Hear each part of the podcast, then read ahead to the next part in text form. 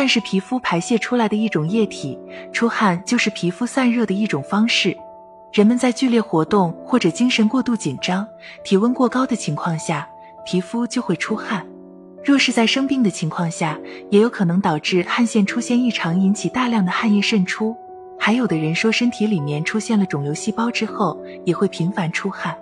这种说法是不是正确的呢？答案是肯定的。在临床上，患有淋巴瘤之后，就会导致患者变得爱出汗。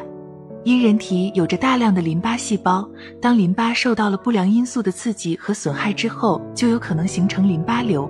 淋巴瘤患者的体内会分泌出影响交感神经系统功能的物质，导致皮肤汗腺出现了过度反应后异常出汗。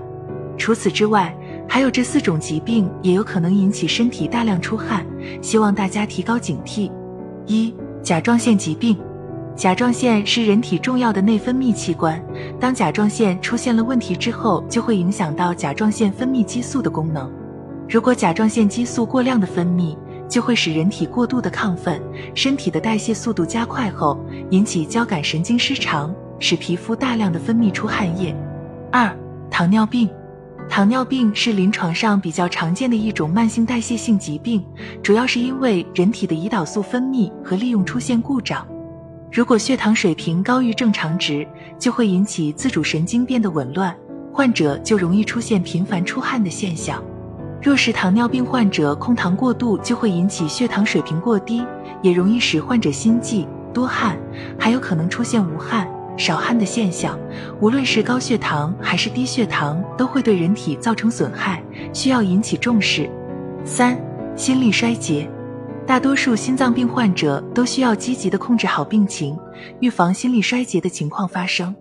当心脏病发作的时候，使心力衰竭的情况发生，就意味着心脏细胞可能大量的衰亡，心脏功能逐渐减弱，患者就有可能出现胸闷气短、身体乏力、心悸、下肢水肿、异常出汗的现象，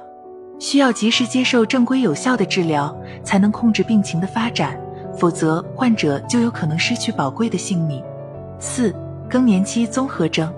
更年期综合症大多数发生在四十五至五十五周岁的妇女身上，这是因为女性即将进入绝经状态，身体的雌激素分泌出现了异常，人体的血管收缩功能变得紊乱，影响到交感神经功能后，就容易使患者出现潮热、身体异常出汗。除此以外，患者还伴有失眠、胸闷、情绪不稳定之类的症状，如果不是症状比较严重。就需要适量的补充雌激素才能改善病情。综上所述，患了淋巴瘤以及以上四种疾病之后，可能会使人体变得爱出汗。明确病因之后，根据医生的指导进行治疗，不要擅自用药或者对异常出汗的情况不管不顾，导致病情进一步加重后，增加治疗的难度，使身体受到更多的折磨。